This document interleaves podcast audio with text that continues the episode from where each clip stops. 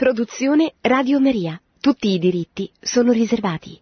Cari amici di Radio Maria, buonasera. Nell'ultima puntata, eh, per chi era in, con noi in linea,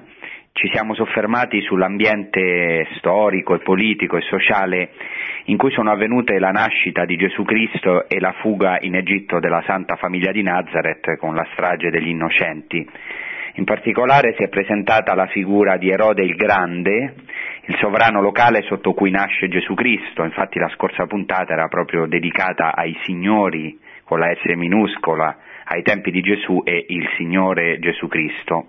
E si è rimarcato come Erode il Grande, che regna dal 37 a.C. fino al 4 a.C., grazie alla sua amicizia con i sovrani romani, riesce a realizzare il sogno della sua vita, cioè ricevere dai romani il titolo di re dei giudei, sebbene lui non fosse ebreo, fosse eh, idumeo. E così nella sua vita Erode il Grande difende questo titolo a tutti i costi, si aggrappa a questo titolo di re dei giudei, uccide il nonno di Mariamne, sua moglie, uccide suo cognato, uccide la stessa moglie Mariamne, e ci dice Giuseppe Flavio che lui amava moltissimo, e pensate, uccide perfino tre dei suoi figli indicati come successori, e così vuole eliminare ogni possibile pretendente al trono. E abbiamo preso anche questo dettaglio come eh, una, un, un dettaglio storico eh, che eh, diciamo, contribuisce a rendere ancora più storica la strage degli innocenti, anche se nelle fonti storiche, a parte i Vangeli, non è riportata la strage degli innocenti, ma sappiamo che il re Erode era un re sanguinario. Ecco, questo è l'ambiente in cui nasce Gesù Cristo un tempo in cui da un lato il regno di Erode è alquanto autonomo e indipendente da Roma, ma in realtà questa autonomia è solo apparente, perché il dominio romano si fa sempre più pressante. Cioè se da una parte è vero che Erode il Grande è riuscito a tenere fuori del suo territorio le truppe romane, quindi quando Gesù nasce diciamo non c'è esercito romano vero e proprio eh, nel, nella terra di Israele, però d'altra parte il regno di Erode gravita sempre nell'orbita della sovranità di Roma, perché lui eh, riesce proprio a, a avere il trono grazie alle sue amicizie, alle alleanze con il vincitore di turno romano, quindi di fatto già c'è una influenza molto grande di Roma, l'altra volta abbiamo detto questo già ha vari anni eh, decine di anni prima della nascita di Gesù Cristo, già nel 63 a.C., grazie alla conquista di Pompeo Magno eh, della Terra Santa, eh, diciamo, l'influenza romana si fa progressivamente sempre più forte. E infatti cosa succede? Questo ci interessa molto. Cosa succede? Succede che nel momento in cui Erode il Grande muore,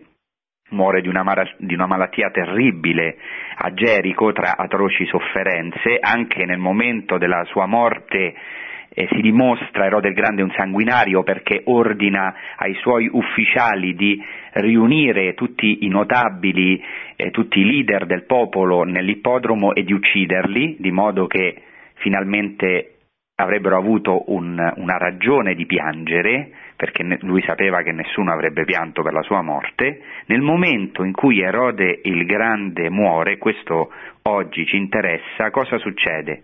Succede che l'esercito romano occupa la Palestina, proprio l'anno stesso della morte di Erode, nel 4 a.C. Questo lo sappiamo storicamente con certezza perché ce lo riferisce lo storico più importante, contemporaneo o diciamo posteriore a Gesù che si chiama Giuseppe Flavio. Perché questo eh, lo voglio rimarcare? Perché questa è la realtà storica in cui cresce il bambino Gesù di Nazareth, e, diciamo, in cui vive la sua infanzia, la sua adolescenza e questo dobbiamo averlo molto chiaro per comprendere ancora più in profondità e, e la predicazione, la forza della missione stessa di Gesù Cristo nostro Signore, perché in queste trasmissioni stiamo andando, stiamo andando alle sorgenti della fede in Terra Santa. E così qual è il centro di questo discorso? Gesù nasce in una terra occupata dai romani oppressori. E questo è importante perché Ecco, Gesù Cristo non nasce in una realtà ideale, ma nasce in una terra occupata, in cui è spettatore Gesù stesso di ingiustizie fatte al suo popolo. Questo è fondamentale capirlo perché Gesù Cristo, ecco, sin, eh, nel suo discorso della montagna sul Monte delle Beatitudini, ecco, proclamerà eh, il cuore veramente del Vangelo, amate i vostri nemici Fate del bene a coloro che vi odiano, pregate per i vostri persecutori. Se amate quelli che vi amano, quale merito ne avrete? Non fanno così anche i pagani? Amate invece i vostri nemici, fate del bene a coloro che vi odiano. Gesù Cristo non eh, predica questo così in un modo poetico, certo Gesù Cristo è anche molto poetico senza dubbio, ma eh, lo fa in una realtà molto travagliata anche storicamente, politicamente del suo tempo. Ecco perché non possiamo dire che in certi ambienti non si può predicare l'amore ai nemici, Qualche volta può capitare di sentire questo discorso che in un contesto di conflitto o di occupazione eh, non si può annunciare l'amore ai nemici, in realtà noi sappiamo che Gesù Cristo veramente è il vero rivoluzionario, opera una rivoluzione del cuore, lui è veramente eh, l'uomo che viene dal cielo, eh, perché eh, annuncia la novità assoluta e non solo l'annuncia, la vivrà poi nella sua carne. Ecco, fin da bambino quindi sente, Gesù Cristo sente i racconti delle ingiustizie commesse dagli oppressori. Pensate che Gesù nasce nella regione che è la culla degli zeloti, cioè anche se nasce a Betlemme, però cresce nella regione che è la culla degli zeloti, la Galilea, e fin da bambino ascolta i racconti di ciò che era avvenuto pochi anni prima della sua nascita quello che era accaduto proprio vicino a Nazareth. Ecco, Gesù Cristo, come tutti sappiamo, eh, ha vissuto la sua, la sua, infanzia, la sua adolescenza e poi anche diciamo, fino a età matura ha vissuto a Nazareth e noi sappiamo storicamente che vicino a Nazareth c'era una città importante che si chiama Sephoris o Zippori. Ecco, a Sephoris di Galilea Giuda, eh, capo degli zeloti, raccoglie una masnada di disperati, ci dice Giuseppe Flavio, tenta una rivolta e dice Giuseppe Flavio perché ambiva a onori regali. Ecco, questo è un punto importante, cioè voleva farsi re e appunto fare una rivoluzione perché è molto importante sapere che Gesù Cristo nasce in un ambiente anche di zeloti, gli zeloti in quanto alla dottrina seguivano i farisei, che erano diciamo, oh, il gruppo, eh, la corrente ebraica ai tempi di Gesù più seguita sicuramente, eh, avevano una dottrina affascinante, erano uomini pii, eh, rispettosi della Torah, della legge, anche facevano opere, si dice, supererogatorie, cioè opere ancora al di là della legge, come per esempio digiuni, elemosine, decime, eh, erano veramente spiritual, di una spiritualità molto elevata. Ecco, gli zeloti seguivano i farisei nella dottrina, ma con una particolarità, non potevano accettare, non potevano accettare nessun uomo come padrone, come signore e tantomeno assolutamente la dominazione romana. Quindi nel momento in cui la dominazione romana si fa sempre più pressante scoppiano varie rivolte in tutta la Terra Santa, abbiamo tante testimonianze e probabilmente tante altre, di tante altre rivolte non abbiamo testimonianze, una di queste proprio è scoppiata vicinissimo a Nazareth, pensate a soli 5 km da Nazareth. E certamente Gesù quando era bambino ha sentito di questa rivolta, quindi questo questo è veramente storico. Gesù vive in un momento politicamente, anche militarmente tormentato, tra guerre, divisioni, rivolte, ed è in questo contesto che Gesù Cristo dice amate i vostri nemici. I nemici erano molto concreti. Ecco, alla morte di Erode, il grande, quando Gesù è ancora bambino e si trova in Egitto con la sua famiglia, Sappiamo che la famiglia di Nazareth è dovuta fuggire in Egitto, abbiamo parlato nella scorsa puntata. Ecco, nella morte di Erode, mentre la famiglia di Nazareth è ancora in Egitto, il regno di Erode il Grande viene diviso dai Romani e così Cesare Augusto, Ottaviano Augusto, approfittando di una divisione eh, tra gli ebrei, tra chi voleva eh, l'annessione alla Siria, chi appoggiava un figlio di Erode che si chiamava Archelao o l'altro figlio di Erode Antipatro, approfittando di queste divisioni perché quello che succedeva è che le varie parti, i vari partiti eh, eh, degli ebrei andavano a Roma eh, per eh, diciamo, dirimere le questioni amministrative, per chiedere all'imperatore eh, di eh, accettare come governatore eh, un, un, un, leader, un personaggio eh, particolare. Ecco, di fronte a queste divisioni, eh, diciamo, Cesare Augusto coglie la palla al balzo e divide il regno di Erode in due parti, e così sempre facevano i romani, divide e timpera. Eh, perché il, il, gioco di Roma potesse diciamo, gravare ancora di più su queste terre che erano tormentate, anche perché Roma era preoccupata di una popolazione che faceva sempre più pressione ai confini della terra di Israele che erano i parti e quindi oltre alle rivolte locali doveva anche pensare a difendere i suoi confini. E così che fa Cesare Augusto, Ottaviano Augusto? Affida la metà del regno di Erode a uno dei figli, che si chiama Archelao, e gli dà il titolo di etnarca, promettendogli il titolo di re se diciamo si fosse comportato bene, per dirla in modo semplice. L'altra metà del regno invece la divide in due ulteriori tetrarchie cosiddette, cioè le dà a altri due figli di Erode con il titolo di tetrarca. Una Erode Antipa, una parte del regno la dà Erode Antipa tetrarca, e precisamente la regione della Perea e della Galilea, e invece a Filippo dà eh, la parte eh, del regno eh, diciamo nord-orientale, precisamente le regioni della Batanea, della Traconitide e dell'Auranitide. Per farla semplice, qual era la divisione amministrativa della Terra Santa quando Gesù era bambino? A nord-est, oltre il Giordano, nell'attuale diciamo Golan, o Siria, una parte della Siria o il Golan, in questa parte regnava Filippo, la capitale di questo regno era Cesarea di Filippo, una città importante poi nei Vangeli perché in questa città, Cesarea di Filippo, l'attuale Banias, in questa città eh, Pietro professa la fede in Gesù Cristo, fa la sua professione di fede. Poi la Galilea e la Perea, la Perea è la regione eh, diciamo oggi oltre il Giordano, dove c'è oggi la Giordania, ma la parte sud della Giordania.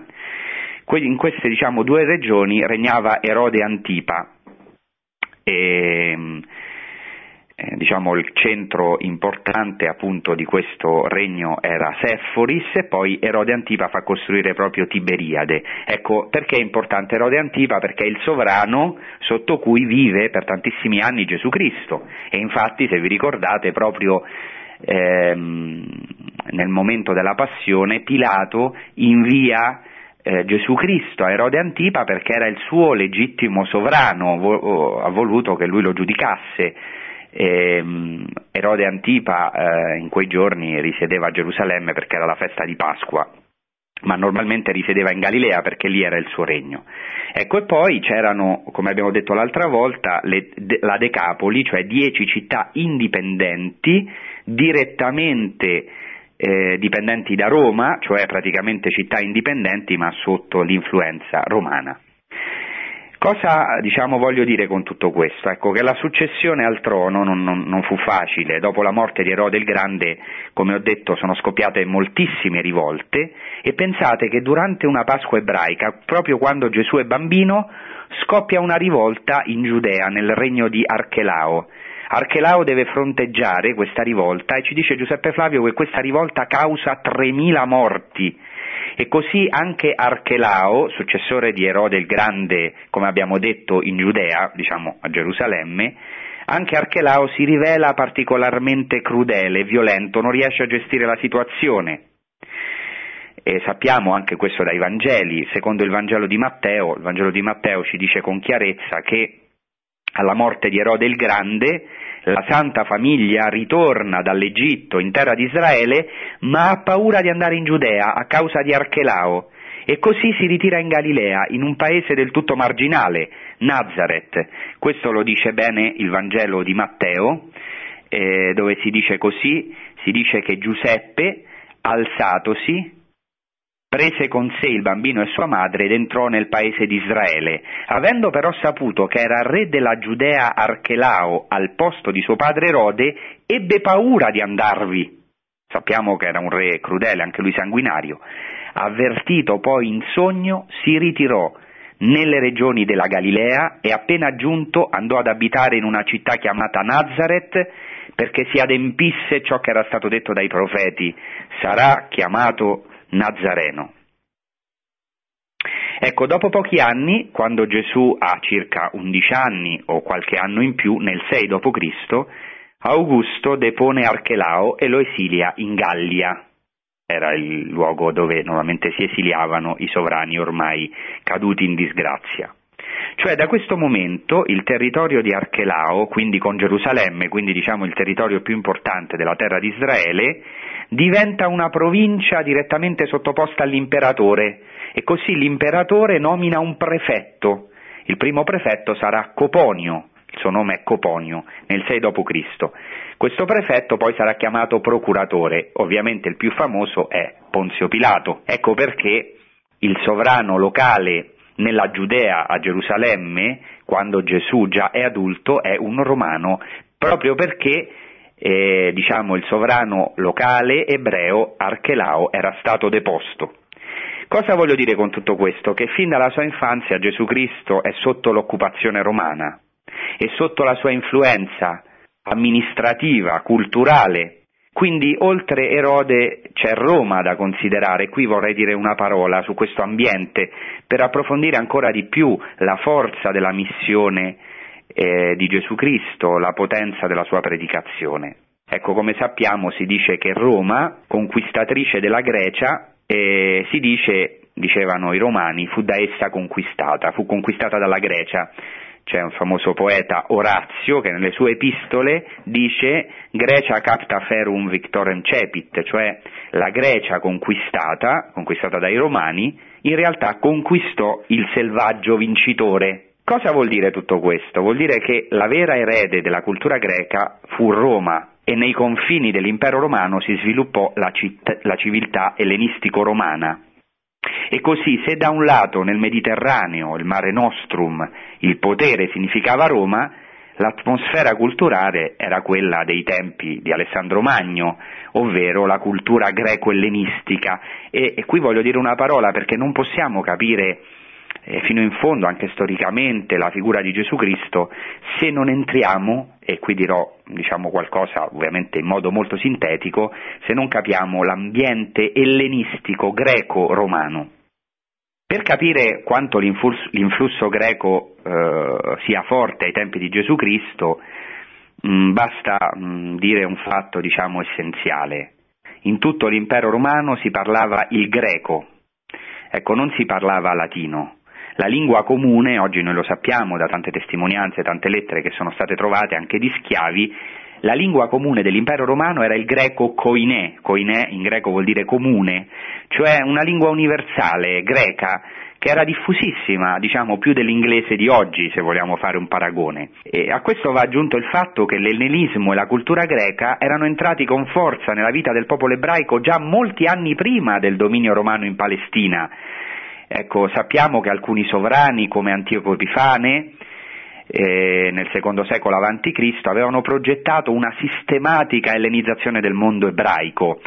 e sappiamo anche che l'avvento della cultura greca aveva costituito una grande tentazione per il popolo ebreo, ebreo come testimonia per esempio Mac- i libri dei Maccabei, testimoniano, come testimonia anche il libro della Sapienza, cioè si cominciò ad, a sentire una grande tensione tra il nuovo mondo pagano, ellenistico, e il mondo ebraico, perché gli ebrei appunto si sentivano minacciati. Ma nonostante questa avversione verso la cultura greca,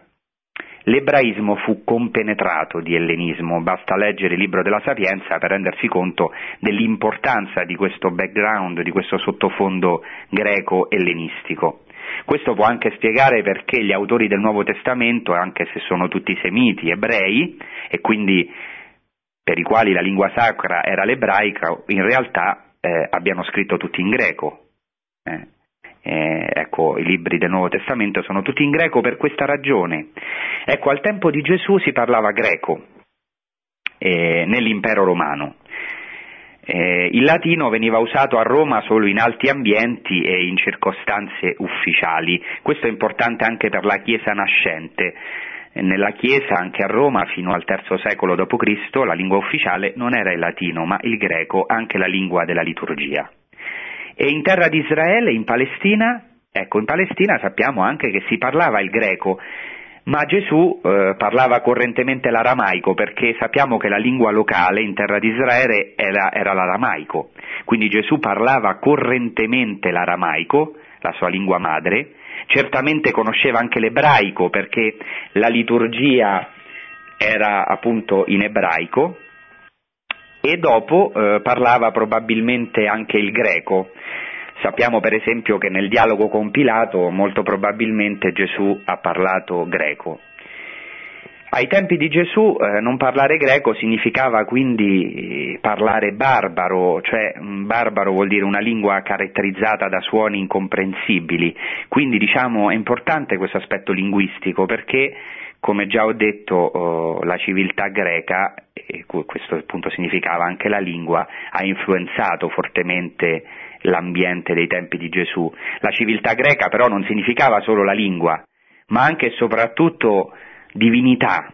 gli dei, le divinità di ogni tipo, appiacimento del devoto, e poi anche significava cultura, arte, filosofia, libertà o libertinaggio se volete, ricchezza, commercio, sport, divertimenti, insomma di tutto e di più. Sappiamo che ai tempi di Gesù ehm, la, ehm, i pagani non erano, come forse possiamo pensare, atei, assolutamente no, anzi erano molto religiosi. Una caratteristica della religiosità greca e che Roma ha assunto è proprio la personificazione delle forze della natura che condizionano l'esistenza umana. Tutto aveva una divinità la morte, la malattia, la guerra, il fato, perfino l'amore, l'eros, perfino l'ebbrezza, il divertimento aveva un Dio, cioè il risultato è un'immensa quantità di divinità. Questo è l'ambiente che ha dovuto affrontare Gesù Cristo e soprattutto i primi apostoli nella loro predicazione, i quali si sono aperti, come noi sappiamo, fin dai primi tempi, non solo agli ebrei, ma anche e soprattutto al mondo pagano, ai gentili, e specialmente San Paolo, ma già sappiamo che Gesù Cristo ha dovuto affrontare la cultura greca, lui stesso, lui stesso si è recato nel territorio della Decapoli, in queste dieci città che si trovavano oltre il Giordano, una si trovava anche al di qua del Giordano, eh, Beit Shean, Scitopoli, si trovava al di qua del Giordano e sappiamo dai Vangeli che Gesù Cristo si è recato nel territorio della Decapoli e, e in queste città c'erano templi, di varie divinità e si facevano giochi, erano de- delle città a tutti gli effetti ellenistiche, greche, ovviamente nell'impero romano. Quindi il risultato di tutta questa civiltà romana a livello religioso era un'immensa quantità di divinità per ogni aspetto, per ogni esigenza della vita. Per così dire si trattava di un supermarket di dei, c'era un Dio per qualsiasi problema, per qualsiasi circostanza. Quindi, ripeto, non si deve pensare che pagano al tempo del Nuovo Testamento corrispondesse a non religioso, tutt'altro. Il pagano medio era molto religioso. Per questo basti vedere la quantità e anche la bellezza di templi sorti nelle città pagane che si possono vedere anche qui in terra di Israele. Così i romani identificarono le loro antiche divinità con gli dei greci e in questo modo eh, hanno, assunto, hanno assunto le divinità greche. Come sappiamo,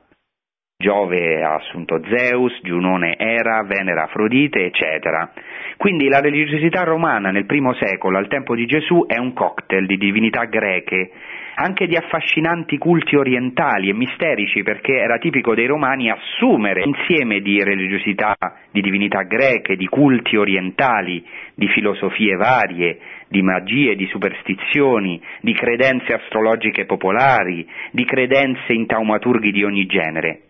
Insomma, il culto alle divinità era un punto di forza per l'impero romano perché gli permetteva di amministrarlo e di tenerlo sotto controllo. E, diciamo, tutto questo sincretismo, questo insieme, questo supermarket di dei, di credenze, non preoccupava lo Stato, anzi, il sincretismo religioso spesso è incoraggiato dal potere perché reca meno problemi all'autorità. E qui c'è un punto molto importante per capire l'ambiente di Gesù Cristo e anche per capire oggi la nostra realtà, cioè chi è al potere ha tutto l'interesse che non ci siano normalmente forti identità religiose, ma è interessato a indebolire quando c'è una forte identità religiosa per poter governare meglio, perché una realtà sincretistica come oggi eh, vediamo in molti dei nostri paesi, diciamo una new age, cioè un, un supermarket di credenze, di dei, è tutto a favore del potere, perché il potere può controllare meglio, lo Stato può controllare eh, meglio la popolazione che non ha delle forti credenze o delle autorità religiose. Questo è molto importante. Spesso si parla del connubio tra Stato e religione, ma non si sottolinea abbastanza questo aspetto. Poi, eh, mentre Gesù Cristo diciamo, sta crescendo, eh, e qui voglio fare una piccola nota, eh, cresce il culto all'imperatore. E questo è importante perché l'annuncio cristiano dell'unico Kyrios, Gesù Cristo Signore, Kyrios, si scontra molto presto con il culto a Cesare, all'imperatore, a un altro Kyrios con la K minuscola, a un altro Signore con la S minuscola. Quali sono le origini di questo scontro? Ecco, già il titolo Signore è stato attribuito a Tiberio. Tiberio è proprio l'imperatore sotto cui muore nostro Signore Gesù Cristo. Anche come sappiamo Caligola credette di essere un dio, lo stesso Nerone fu invocato, pensate, come il Signore di tutto il mondo e Domiziano si fa celebrare come Signore e Dio del popolo romano. In questo contesto la professione di fede del Nuovo Testamento, per esempio nel libro dell'Apocalisse, è ancora più forte. L'agnello è il Signore dei Signori, il Re dei Re. Ecco, questo diciamo era un po' l'ambiente ai tempi di Gesù Cristo e così, diciamo, oh, l'impero romano, anche se era cosmopolita, ha trovato una solida base nella civiltà ellenistica, perché il centro della civiltà ellenistica erano le città. Attenzione, con questo voglio sottolineare un'altra cosa. Gesù Cristo, sin dall'inizio della sua predicazione, ha dovuto affrontare non solo gente semplice, pescatori, contadini o solamente ebrei religiosi nelle città ebraiche, ma ha dovuto affrontare diciamo, una cultura molto alta, molto affermata come appunto la cultura ellenistico-romana e noi sappiamo che queste città erano centri di commercio, di ricchezza, di benessere, di libertà, basta appunto visitare qui in Terra Santa la città di Becean o visitare per esempio in Giordania la città di Gerash per rendersi conto della bellezza di queste città ellenistiche, bellezza eh, enorme anche in province lontane da Roma. E ogni città cercava di primeggiare sulle altre attraverso la costruzione di opere pubbliche, spesso finanziate dagli stessi cittadini. Quindi in queste città possiamo vedere templi meravigliosi, piazze ampie, edifici, palazzi, teatri, stadi, terme bellissime, acquedotti. E così diciamo um, possiamo già entrare in, questo, in questa idea eh, per noi fondamentale che possiamo riassumere così, in questo modo. Gesù è un ebreo che vive in un ambiente certamente ebraico, religioso, però già influenzato dalla cultura greco-ellenistica sotto l'occupazione dell'impero romano. Quindi la libertà ai tempi di Gesù, quando Gesù è bambino ed è ragazzo, la libertà è solo un vecchio sogno, si tratta diciamo della libertas romana, della pace romana, in realtà si tratta di un'occupazione e ovviamente che era incompatibile in tanti casi con la, eh, con la religione ebraica. E con questo entriamo proprio nel vivo di questa trasmissione, se avete avuto pazienza fino adesso, ora diciamo in questo sfondo affrontiamo, ehm, eh, vorrei affrontare oggi eh, diciamo, la vita della Santa Famiglia di Nazareth, cioè l'oggetto della trasmissione di oggi, di questa seconda parte della trasmissione, sono proprio gli anni nascosti di Gesù Cristo nella Santa Famiglia di Nazareth. Perché nascosti? Perché per gran parte della sua vita Gesù Cristo non ha predicato, non ha fatto miracoli, non ha fatto segni straordinari che farà, ma ha vissuto una vita nascosta in un villaggio marginale dell'impero romano, in un piccolo villaggio chiamato Nazareth. E questo ha un'importanza per la rivelazione perché guardate ogni evento della vita di Gesù Cristo, ogni mistero, ogni cosa vissuta da Gesù Cristo ha un valore enorme perché Gesù Cristo è il rivelatore del Padre e si rivela eh, come Dio in tutta la sua vita, anche negli anni nascosti ma altrettanto meravigliosi vissuti nella Santa Famiglia di Nazareth in compagnia di San Giuseppe e della Santa Vergine Maria. Eh, in questa seconda parte della trasmissione eh, vorrei entrare, come ho anticipato nella prima parte, negli anni nascosti, per così dire, della Santa Famiglia di Nazareth, cioè in eh, quegli anni così numerosi eh, di cui diciamo, i Vangeli non ci riferiscono che solo poche parole, nella prima parte della trasmissione ho eh, diciamo, esposto l'ambiente caotico e molto travagliato dei tempi di Gesù Cristo, eh, in cui diciamo, eh, la Terra Santa, la terra di Israele è segnata dall'occupazione romana, da vari sovrani locali, quindi si tratta di un regno ormai diviso, ormai non più indipendente, sotto la più pressante potenza romana, sempre più pressante, e dove scoppiano varie rivolte. In questo ambiente la Santa Famiglia di Nazareth, abbiamo detto alla morte di Erode il Grande, si stabilisce in un piccolo villaggio della Galilea, nella tribù di Zabulon, a Nazareth, un villaggio di, di, pochissima importanza, pensate che non è citato in nessuna fonte eh, diciamo antica, a parte un'iscrizione che ci dà il nome, quindi sicuramente è esistito. E abbiamo i resti archeologici grazie al lavoro enorme fatto dagli archeologi francescani, oggi possiamo ammirare almeno una parte del villaggio di Nazareth e sappiamo dagli scavi che eh, dell'esistenza storica certa eh, del paese di Nazareth, per quello oggi diciamo il luogo dove si trova la basilica, dove si trova la grotta dell'Annunciazione, è un luogo sicuro eh, scientificamente, archeologicamente, ma altrettanto certo è che era un villaggio di pochi abitanti era un villaggio di, di, come ho detto, di pochissima importanza, a pochi chilometri invece da città molto più importanti, di cui ci parla per esempio Giuseppe Flavio, come la città di Affia, e eh, soprattutto un'altra città che era proprio in costruzione ai tempi di Gesù, che ho già citato nella prima parte della trasmissione, che è Sephoris Zippori. Probabilmente, come dicono vari studiosi, Gesù Cristo con Giuseppe ha lavorato nella costruzione di Sephoris, dato che Giuseppe non era solo un semplice falegname, secondo la parola greca, ma era un tecnon, cioè era un artigiano e, e, e, poi probabilmente Gesù Cristo è stato anche lui influenzato dalla cultura greca, forse anche dalla cultura di Sephoris. Sappiamo che a Sephoris c'era anche un teatro molto importante, faccio solo un esempio. Una parola usata spesso da Gesù Cristo è la parola ipocrita, che è proprio tratta, pensate, dalla terminologia tipica del teatro. Infatti ipocrita viene dal verbo greco iupocrinomai che significa rispondere sotto, cioè parlare sotto la maschera.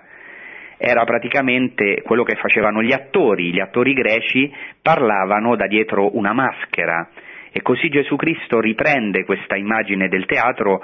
eh, per eh, spesso diciamo, correggere, riprendere, dare una parola forte ai suoi interlocutori chiamandoli appunto ipocriti, cioè attori, dicendogli praticamente giù la maschera, ecco, eh, diciamo, rimproverandoli di ipocrisia, di assumere un ruolo che in realtà non hanno, di mostrare all'esso lo rivolge ai farisei, ma in un certo modo lo rivolge spesso diciamo, a tutti noi, eh, perché sappiamo che ogni parola di Gesù Cristo è anche rivolta a noi, noi spesso diciamo, siamo come questi attori che ci mettiamo eh, delle maschere e, e questo diciamo, è una tentazione sempre in agguato nella nostra vita cristiana. Ecco, quindi Gesù Cristo, diciamo, nasce in un ambiente di piccolo villaggio, Nazareth appunto, un ambiente religioso, sappiamo oggi, anche dai resti archeologici che sono stati trovati, ma già aperto al mondo, appunto molto vicino a una città moderna, romana ed ellenistica come appunto era Seforis. Così entriamo nella vita, come ho detto, nascosta di Gesù Cristo nella Santa Famiglia di Nazareth. E qui vorrei dire qualcosa che eh, spero che eh, diciamo, sia di utilità per tutti noi. Questa vita nascosta della Santa Famiglia di Nazareth ha ispirato tanti santi. Tanti santi hanno voluto vivere questa vita nascosta della Santa Famiglia di Nazareth. Possiamo pensare per esempio al beato Charles de Foucault che ha vissuto appunto a Nazareth e ha voluto vivere questo carisma, eh, ha avuto questa ispirazione, cioè vivere la vita nascosta della Santa Famiglia di Nazareth. Cioè la vita della, di Gesù a Nazareth è una vita familiare, possiamo dire una vita ordinaria, comune, come abbiamo detto, se vogliamo anche marginale, cioè al margine dell'impero romano. Certo una vita di preghiera, di lavoro,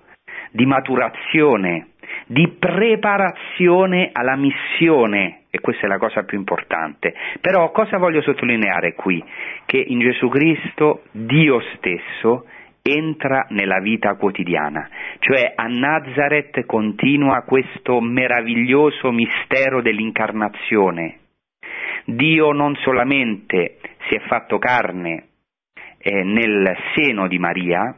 non solo è nato in mezzo a noi, appunto a Betlemme, in una grotta, cioè come abbiamo sottolineato nelle altre trasmissioni, nella, ne, entrando nelle pieghe, nelle grotte, nei buchi più profondi della nostra umanità, ma è voluto anche entrare in una famiglia, ha voluto vivere una vita ordinaria, comune, e non penso che questo sia un caso, non penso che sia un caso certamente, che anche che non sappiamo quasi nulla di questi anni, a parte qualcosa che ci dice eh, il, il, Vangelo, no? per esempio il Vangelo di Luca. Il Vangelo di Luca ci riferisce così in un sommario Mm, appunto dice il Vangelo di Luca al capitolo 2 al versetto 39 quando ebbero tutto compiuto secondo la legge del Signore a Gerusalemme appunto la presentazione di Gesù al Tempio fecero ritorno in Galilea alla loro città di Nazareth e si dice solamente nel versetto 40 si, diciamo, si sintetizza tutta la vita di Gesù Cristo nella Santa Famiglia di Nazareth dicendo il bambino cresceva e si fortificava pieno di sapienza e la grazia di Dio era sopra di lui. Dopodiché si parla di un evento di cui parleremo la prossima volta o nelle prossime puntate, Gesù Cristo dodicenne a Gerusalemme e dopo questo evento si dice ancora partì Gesù, partì dunque con loro e tornò a Nazareth e stava loro sottomesso. Sua madre serbava tutte queste cose nel suo cuore e Gesù cresceva in sapienza, età e grazia davanti a Dio e agli uomini. Quindi a questi eh, anni nascosti di Gesù Cristo si dedicano pochi versetti, si rimarca solamente che Gesù Cristo cresceva. Due volte si dice, abbiamo letto, prima dell'evento di Gesù tra i dottori del Tempio e dopo. Gesù cresceva, il bambino cresceva, Gesù cresceva. E alla fine appunto si dice Gesù cresceva in sapienza, età e grazia davanti a Dio e agli uomini. Ecco, non sappiamo molto di questa crescita nella Santa Famiglia di Nazareth e qui non vorrei cercare di rivelare ciò che Gesù ha vissuto nei cosiddetti anni oscuri o anni nascosti,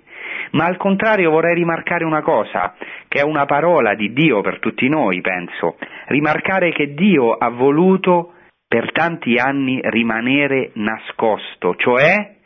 entrare nell'ordinarietà della vita. Cosa voglio dire con questo? Voglio dire che per la maggioranza dei suoi anni Gesù Cristo non ha predicato, non ha fatto miracoli, ma ha vissuto una vita comune e ordinaria.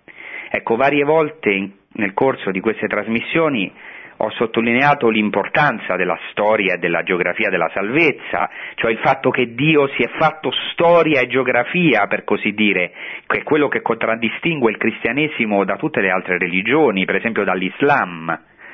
Ma ora voglio rimarcare questo, che negli anni nascosti della Santa Famiglia di Nazareth, ciò che non fa storia, cioè la vita ordinaria, la vita comune, diviene storia della salvezza. Il luogo più comune, più ordinario, abbiamo detto un villaggio senza importanza che è Nazareth, la casa di una famiglia qualsiasi al margine dell'impero diviene geografia di salvezza, diviene luogo di salvezza, cioè la casa, la famiglia, il lavoro, la vita ordinaria, è un luogo di salvezza e questo vale anche per noi. Cioè con l'incarnazione, come dice bene il Concilio, Dio si è associato, per così dire, ad ogni uomo, ovvero ha santificato la realtà ordinaria. Ecco perché Santa Teresa d'Avila ha potuto dire che Dio si trova anche nelle pentole della cucina, cioè Dio ha santificato la realtà ordinaria perché è entrato nell'ordinarietà della vita e questo penso che sia una parola per tutti noi. Questi anni nascosti, di cui poi io cercherò un pochino di parlare, ma di cui non sappiamo molto, eh, ci invitano a una cosa, a capire che non c'è niente di inutile nella nostra vita non c'è niente di ordinario, di rutinario, da quando Dio è entrato nell'ordinarietà della nostra vita, tutto nella nostra vita è prezioso, ogni nostro minuto, anche ciò che ci sembra così meno straordinario. Questo è importante perché spesso, e questo capita purtroppo anche nelle religioni pagane o nella religiosità naturale, si cerca Dio in quello che è straordinario, nei segni, nei portenti, è quello che spesso Gesù Cristo rimprovera anche agli stessi ebrei del suo tempo, cioè eh, voi eh, cercate segni e prodigi,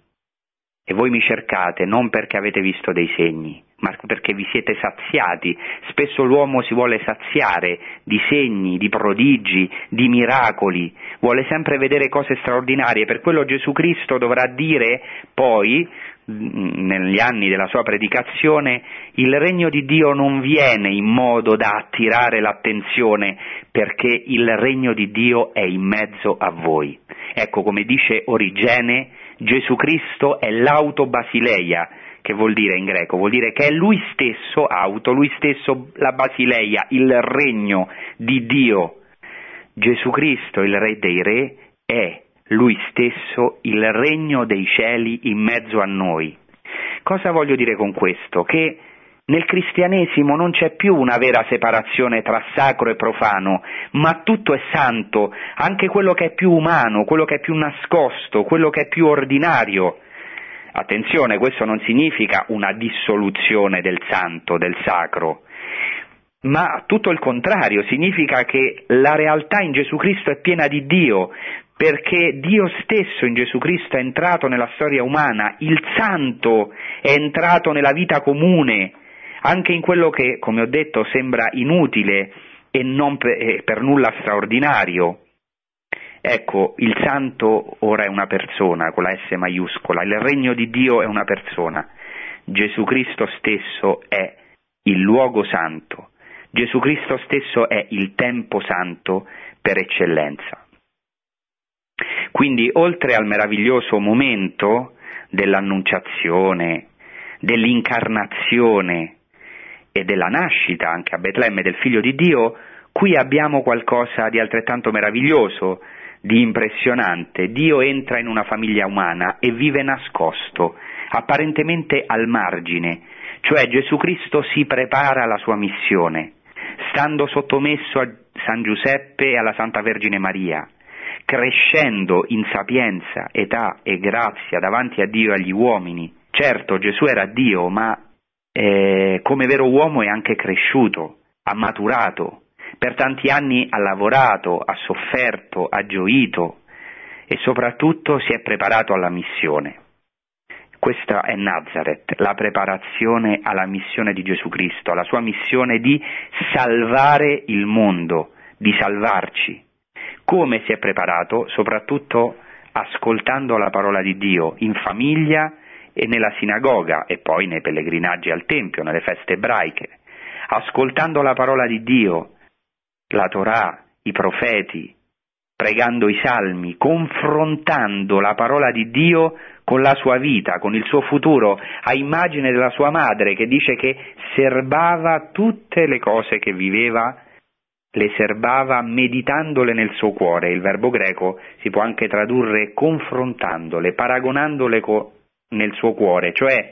paragonava gli eventi che viveva, gli eventi della storia, con la parola di Dio, che è una lampada per i nostri passi, è una luce per la storia. Ecco, quindi nonostante, come ho detto, sia difficile entrare negli anni nascosti di Gesù, cercherò di farlo, no? Anche se, diciamo, per me era importante rimarcare come eh, questa vita nascosta di Gesù nella famiglia di Nazareth è stata voluta da Dio ed è parte della rivelazione. Come ripeto, alcuni santi hanno voluto vivere questo, diciamo una vita nascosta di preghiera, di ascolto della parola di Dio, di lavoro. Ecco, io vorrei però, nonostante sia difficile, entrare un poco in questi anni nascosti, oscuri, per così dire, di Gesù Cristo, attraverso eh, diciamo, l'ambiente che viveva Gesù Cristo a Nazareth e soprattutto attraverso tre luoghi che ancora oggi noi possiamo vedere, almeno in parte, a Nazareth. Il primo luogo è la sorgente di Nazareth, che ancora oggi si può visitare, il secondo luogo è la casa di Nazareth, o meglio la grotta dell'Annunciazione, perché la casa, come sappiamo, si trova a Loreto, eh, la casa della Santa Vergine Maria, e poi anche la casa, eh, che secondo la tradizione è cosiddetta la, che oggi è la chiesa della nutrizione, cioè la casa in cui è cresciuto Gesù, e poi la sinagoga. Questi, quindi questi tre ambienti, la sorgente di Nazareth, la casa di Nazareth e la sinagoga di Nazareth. Cominciamo dal primo luogo, così diciamo andiamo proprio alle sorgenti della Terra Santa, anche ai luoghi stessi. Il primo luogo è la sorgente, che è il cuore dell'antica Nazareth. E si tratta, diciamo, dell'unica sorgente eh, che si trova a Nazareth, perché questo è importante? Perché qui certamente Gesù Cristo è stato migliaia e migliaia di volte. E la sorgente, sappiamo anche dalla Bibbia, era veramente il luogo dell'incontro. Nella, nella, tradizione biblica la fonte, la sorgente è il luogo per esempio dell'incontro tra gli sposi, perché era proprio il luogo eh, per eccellenza dell'incontro nella città, è il luogo dove si andava a tingere l'acqua, dove avvenivano spesso le relazioni, specialmente le relazioni tra le donne, perché erano soprattutto le donne che andavano a tingere l'acqua, ma tra tutte le persone, perché il, la sorgente è il cuore della città. Interessante che in ebraico sorgente si dice Ain, tra l'altro questo nome corrisponde anche a una lettera dell'alfabeto, eh, che appunto è una lettera proprio che viene dal profondo, che si dovrebbe pronunciare come una gutturale molto profonda, come una sorgente che viene dal profondo della gola, appunto Ain. È interessante che questa parola sorgente, Ain, significa anche occhio. L'occhio è legato alla sorgente. L'occhio è la sorgente dell'uomo. Gesù Cristo anche dirà una parola sull'occhio, come sorgente dell'uomo. Ecco, se il vostro occhio è luminoso, tutto il corpo sarà luminoso, tutto sarà luminoso, dice Gesù Cristo. E così l'occhio è la sorgente dell'uomo. E anche possiamo dire che la sorgente è l'occhio di un villaggio, cioè è il centro del villaggio. E oggi si può ancora visitare questa sorgente di Nazareth che è chiamata la fontana della Vergine o la fontana di Maria, in arabo Ain Sitti Mariam, la sorgente della signora Maria, è molto amata dagli abitanti di Nazareth. E per secoli ha visto proprio le donne di Nazareth munite di giare raccogliere l'acqua, come ovviamente la tradizione vuole che facesse anche Maria, e certamente perché come ho detto questo era il luogo di incontro di Nazareth, oggi eh, questa sorgente si trova dentro la chiesa ortodossa di San Gabriele, anche chiesa diciamo dell'annunciazione dei greci ortodossi, è molto interessante visitare questo luogo, diciamo, molti pellegrini, forse anche chi di voi in ascolto si è recato qualche volta nella, eh, in questa chiesa molto bella greco-ortodossa che racchiude proprio al suo interno in una parte leggermente più bassa rispetto alla chiesa che contiene proprio la fontana, cosiddetta la fontana di Maria. Gli archeologi hanno trovato perfino la strada che portava dal paese, dal piccolo paese di Nazareth alla sorgente. Molto probabilmente la sorgente era collocata ai tempi di Gesù appena fuori dal centro abitato. E è una cosa interessante che eh, questa sorgente è ricordata anche negli antichi Vangeli apocrifi, per esempio nel proto-evangelo di Giacomo e anche nello pseudo-vangelo di Matteo. Eh, in particolare cito il proto-evangelo di Giacomo. Nel proto-evangelo di Giacomo eh, si dice che l'annuncio dell'angelo Gabriele è avvenuto in due eh, momenti diversi. Prima, eh, il primo momento proprio presso il pozzo,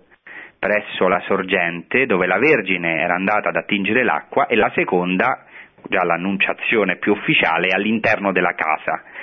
E è interessante, io vorrei dire, il protoevangelo di Giacomo è un Vangelo diciamo, che risale al secondo secolo d.C., quindi molto antico,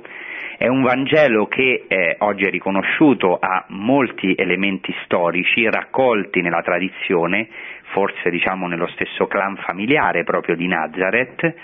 e che anche è un Vangelo molto ortodosso, anche se non è entrato poi diciamo, nel canone delle scritture, quindi per noi cristiani non è parola di Dio, però nella tradizione ha un ruolo importante, per esempio i genitori della Santa Vergine Maria, Gioacchino e Anna, il loro nome noi lo conosciamo proprio grazie al proto-evangelo di Giacomo. E inoltre la, l'iconografia, specialmente l'iconografia bizantina, eh, è proprio presa in molti dei suoi dettagli proprio dal protoevangelo di Giacomo. Infatti nella tradizione eh, orientale, nell'iconografia orientale, eh, c'è ehm, un'icona appunto dell'annunciazione, di questo primo momento dell'annunciazione dell'angelo Gabriele a Maria presso il pozzo, presso la sorgente, che ha anche un significato mistico perché sappiamo che Maria stessa è questa sorgente da cui è venuto a noi questo fiume di salvezza che è Gesù Cristo nostro Signore. Ecco, vi leggo brevemente, solamente un, un breve brano dal capitolo undicesimo del proto-evangelo di Giacomo che narra proprio questo evento, questi due momenti dell'annunciazione.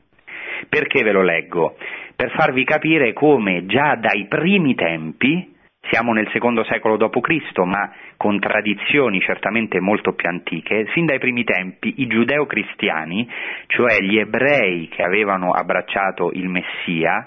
proprio probabilmente all'interno dello stesso clan dei nazaretani, hanno voluto eh, eh, eh, eh ricordare i luoghi, anche gli stessi luoghi santi. Vedete come si tratta veramente di testimonianze storiche molto antiche, Vedete come la nostra fede è storica, è concreta, è esistenziale, è legata a luoghi concreti, a eventi concreti. E fin dai primi tempi i cristiani hanno avuto questo amore proprio per la concretezza della nostra fede, che non è un'agnosi, non è così una filosofia vuota o diciamo come dopo eh, diciamo, è stato detto in modo falso eh, una derivazione dai miti pagani eh, che esaltano eh, Maria come se fosse una dea, come se fosse una dea pagana. No, questo è falso, perché fin dai primi tempi cristiani è una testimonianza è questo protovangelo di Giacomo che anche sottolinea molto la verginità di Maria e la sua, e la sua vita, come fin dai primi tempi cristiani hanno voluto sottolineare la concretezza della nostra fede, per così dire, tra virgolette, la carne della nostra fede, la storicità della fede cristiana. Ecco, allora vi leggo il proto Evangelo di Giacomo, il capitolo undicesimo, che dice così. Presa la brocca, Maria uscì ad attingere acqua. Ecco questo dettaglio. Maria, come fa, come fa una ragazza in un villaggio, eh, diciamo, antico, si reca alla sorgente per attingere acqua, munita della brocca. Ed ecco una voce che diceva, cito, Gioisci piena di grazia, il Signore è con te, benedetta tu fra le donne. Essa, Maria, guardava intorno, a destra e a sinistra, donde venisse la voce. Tutta tremante se ne andò a casa, posò la brocca e presa la porpora si sedette sul suo scanno e filava. Ricordiamo che anche nell'iconografia sia orientale che occidentale l'annunciazione avviene nella casa di Maria mentre lei sta filando. Ed ecco un angelo del Signore si presentò dinanzi a lei dicendo Non temere Maria, perché hai trovato grazia davanti al Signore di tutte le cose e concepirai per la sua parola.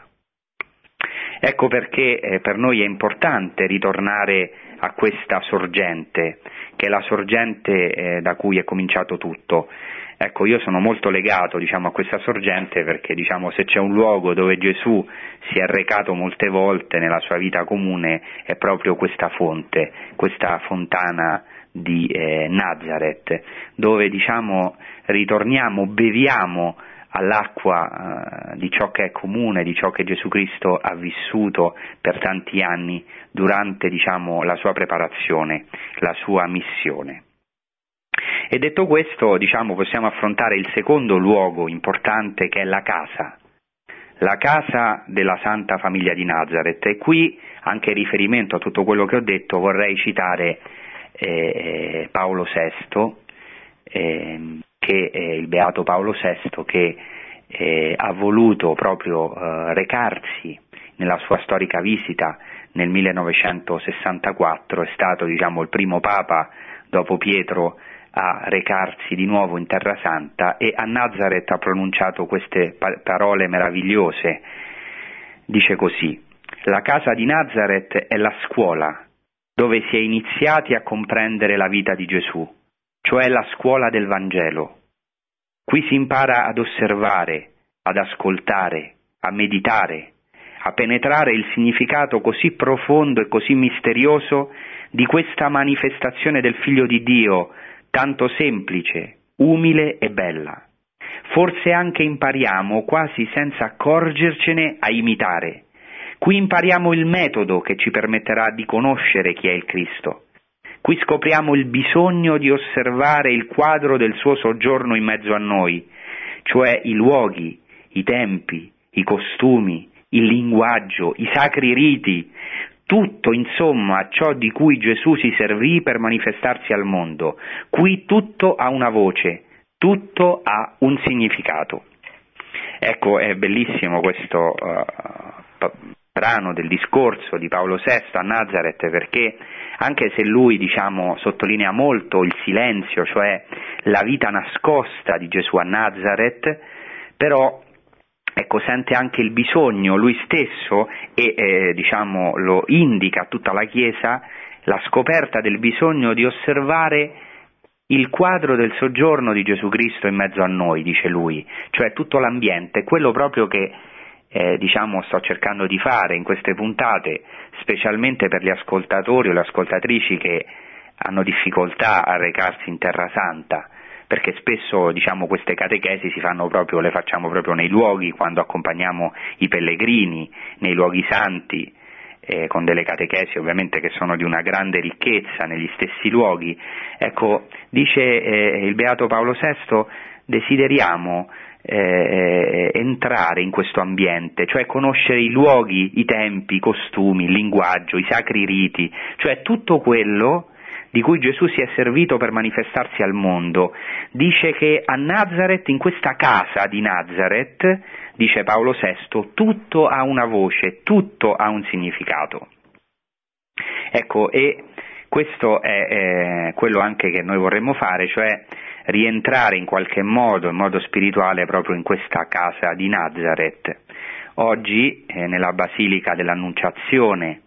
che si trova appunto a Nazareth, che è tenuta così bene dai padri francescani, si trova nel cuore della Basilica dell'Annunciazione, proprio nella Basilica inferiore si trova la grotta dell'Annunciazione.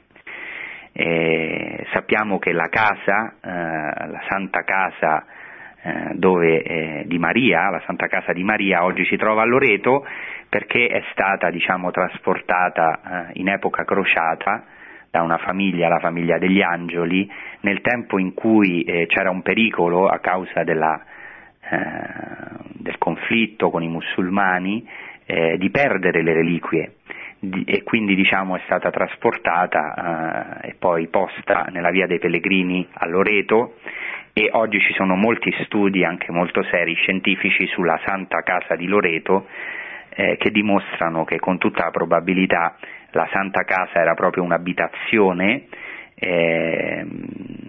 palestinese del primo secolo d.C., addirittura anche la forma delle, delle eh, della costruzione, come per esempio i mattoni disposti a spina di pesce in stile nabateo, dimostrano che era una, una, una mm, costruzione, diciamo, un edificio eh, di tipo palestinese del primo secolo e poi ci sono tanti studi, è poi state studiate tutto ciò che è stato trovato, anche tutte le iscrizioni, addirittura sono state trovate delle iscrizioni giudeo-cristiane e anche è stato provato, diciamo, hanno tentato eh, di vedere la possibile ubicazione proprio davanti alla grotta. Comunque oggi sappiamo che la casa, eh, a Nazareth le case, erano proprio addossate alle grotte, sono state trovate nel villaggio di Nazareth proprio queste grotte.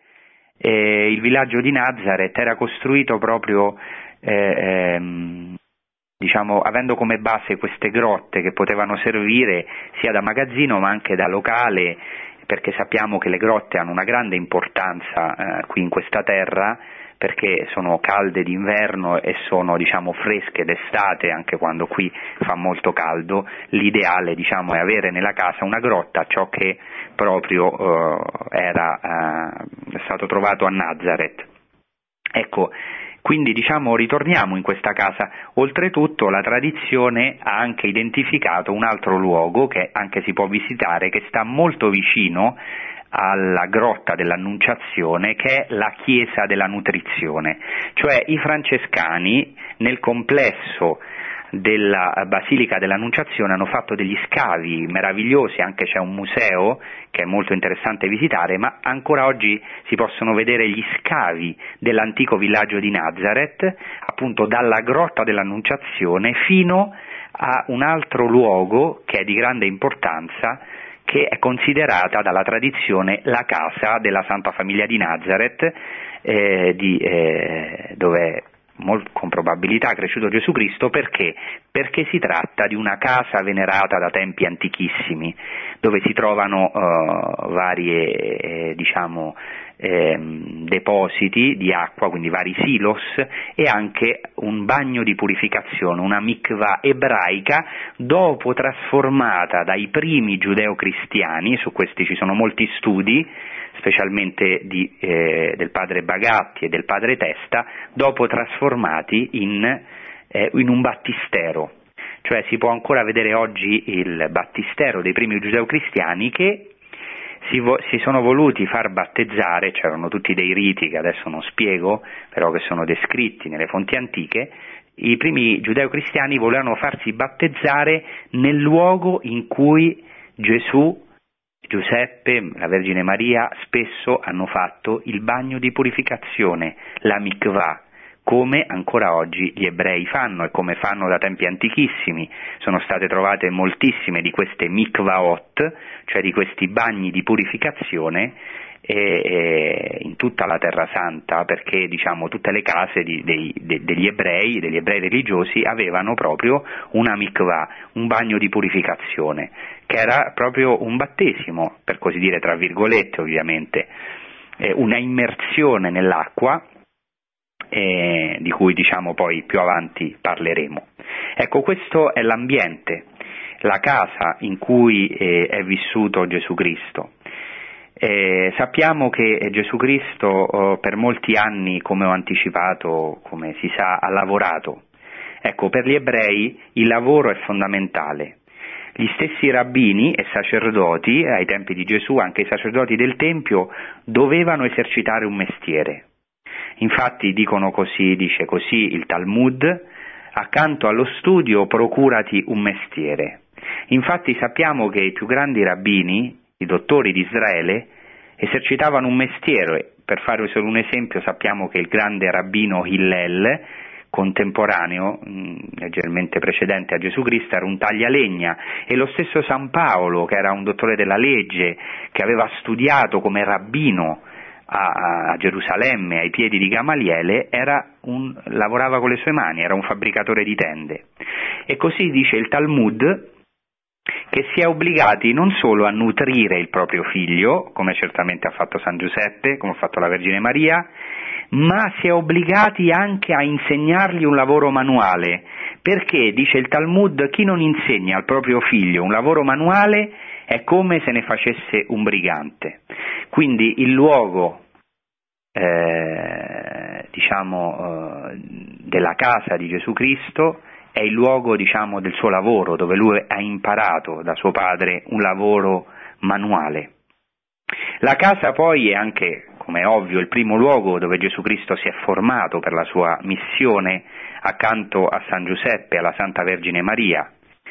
Sappiamo che la casa a quei tempi era costituita da un solo vano, alcune volte c'erano vari ambienti con un cortile interno, come per esempio hanno trovato a Cafarna o nella casa di Pietro, ma normalmente diciamo, la casa dove viveva il singolo nucleo familiare era un solo vano, cioè si viveva insieme, si dormiva insieme, in comunione di vita. E così Gesù Cristo è stato alla scuola, per così dire, ovviamente. È lui il figlio di Dio, ma si è sottomesso quindi possiamo dire, secondo il Vangelo, si è sottomesso all'obbedienza di San Giuseppe e della Santa Vergine Maria vivendo in comunione di vita e da loro, dai suoi genitori, ha imparato a parlare, ha imparato a parlare l'aramaico, con tutta probabilità la sua lingua madre, ma ha imparato anche a leggere e a pregare in ebraico. Sappiamo dalle accuse che sono state fatte a Gesù Cristo nel Vangelo che egli conosceva bene la Torah, diranno i farisei, com'è che costui conosce la Torah senza avere studiato? Ecco, anche se Gesù Cristo non è stato discepolo di nessun rabbino famoso, questo lo sappiamo con certezza, ha imparato a una scuola eh, molto autorevole, che era la scuola di San Giuseppe e della Santa Vergine Maria, ha imparato fin da, bim- fin da bambino la scrittura, nella sua famiglia e nella piccola sinagoga di Nazareth. Ora, una cosa molto importante è capire che la scrittura ai tempi di Gesù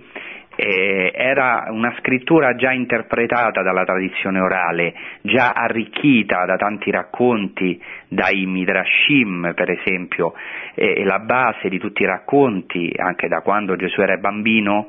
eh, era la scrittura, ma questa scrittura già nella tradizione orale, già nella bocca dei maestri e ancora di più nel popolo, nella famiglia, era arricchita di tanti elementi meravigliosi. Qui voglio fare solo un esempio, un esempio per capire come Gesù Cristo viene a compiere non solamente la scrittura, ma anche tutta la tradizione orale. Per esempio, uh, un classico esempio è il racconto della Akedah di Isacco. Nel racconto di Genesi 22 eh, eh, si parla, eh, come tutti voi sapete, eh, del sacrificio di Abramo, cioè Abramo, eh, adempiendo oh, il comando di, di Dio, si reca sul monte Moria e offre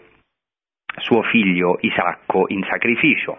sacrificio che dopo ovviamente Dio non accoglierà perché era solamente una prova della sua fede. Ora, se si legge con superficialità diciamo così, o non con superficialità, una prima lettura, sembra dal racconto della Genesi, di Genesi 22, che Isacco era un bambino e che quindi diciamo, eh, eh, la, fe- la fede è stata solamente di Abramo e quindi Isacco si è trovato come obbligato, anche se fa un'obiezione, dice Abba padre dove sono le, eh, diciamo io vedo tutto per il sacrificio ma non vedo, non vedo l'agnello, dov'è l'agnello per l'olocausto? E Abramo gli risponde Dio provvederà l'agnello per l'olocausto. Sembra dal racconto biblico che Isacco era uh, un bambino, in realtà i rabbini già da tempi molto antichi, quindi ai tempi di Gesù Cristo, con certezza questo racconto era diffuso eh, ecco, secondo i rabbini, secondo un calcolo anche che fanno i rabbini degli anni nella scrittura, Isacco non era un bambino, ma era già un, un uomo adulto. Per esempio dice il Targum, il Targum pseudo Jonathan, che Gesù aveva 37 anni al momento, eh, scusate, Isacco aveva 37 anni al momento in cui era stato legato. Comunque, al di là degli anni che poteva avere, ora non ci interessa questo, ma ci interessa una cosa, che Isacco, secondo i racconti popolari, familiari e anche la tradizione orale ebraica, Isacco, quando venne portato dal padre Abramo sul monte Moria, era un uomo adulto. Per questo lui stesso dice a suo padre, Abba, padre, eh, per esempio dice il Targum, eh, dov'è l'agnello per l'olocausto? E gli risponde il padre Abramo, Dio provvederà l'agnello per l'olocausto, fin qui anche il racconto biblico dice così, ma si aggiunge altrimenti tu, figlio mio, in aramaico Bri, tu, figlio mio, Bri, sarai l'agnello. E quando si recano al Monte Moria, Isacco, dice appunto il Targum e anche il Midrash, quindi un po' tutta la tradizione orale, Isacco stesso si è offerto volontariamente alla passione dicendo Abba, legami forte, appunto è l'Akedah, perché il verbo Akad significa legare, cioè per quello si chiama questo racconto il racconto dell'Akedah. Lo stesso Isacco avrebbe detto al padre, Abba, papà, legami forte, non sia che per paura io resista e il tuo sacrificio non sia valido,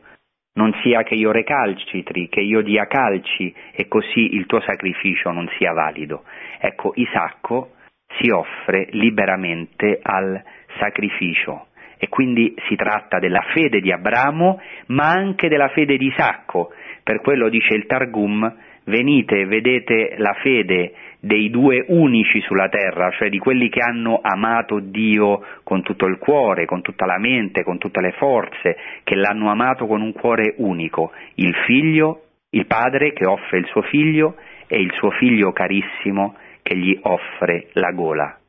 Cosa si vuole dire con tutto questo? Che Gesù ha ascoltato il racconto biblico, ovviamente la parola di Dio, nella famiglia, in sinagoga, ma già arricchita da tutti questi elementi e lui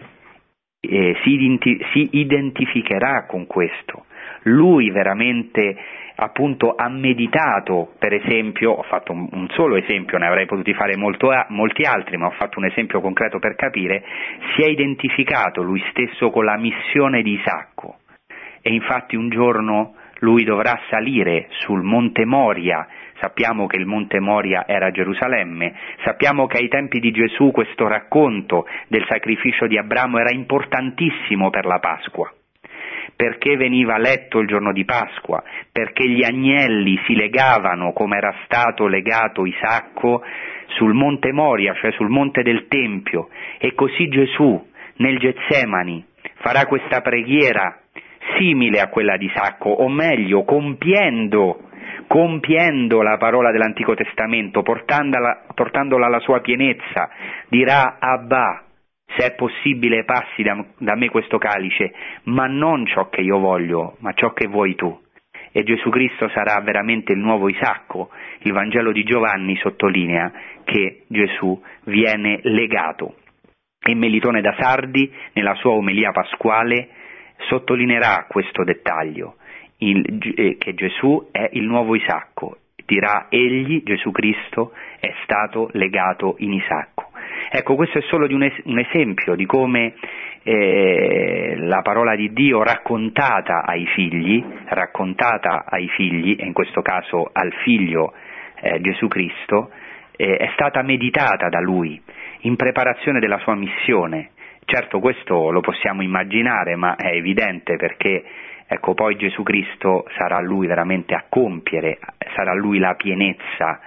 eh, della Torah, dei profeti, degli scritti, colui che porterà a compimento tutta eh, la scrittura, tutta la tradizione ebraica e la liturgia ebraica in quanto Messia di Israele.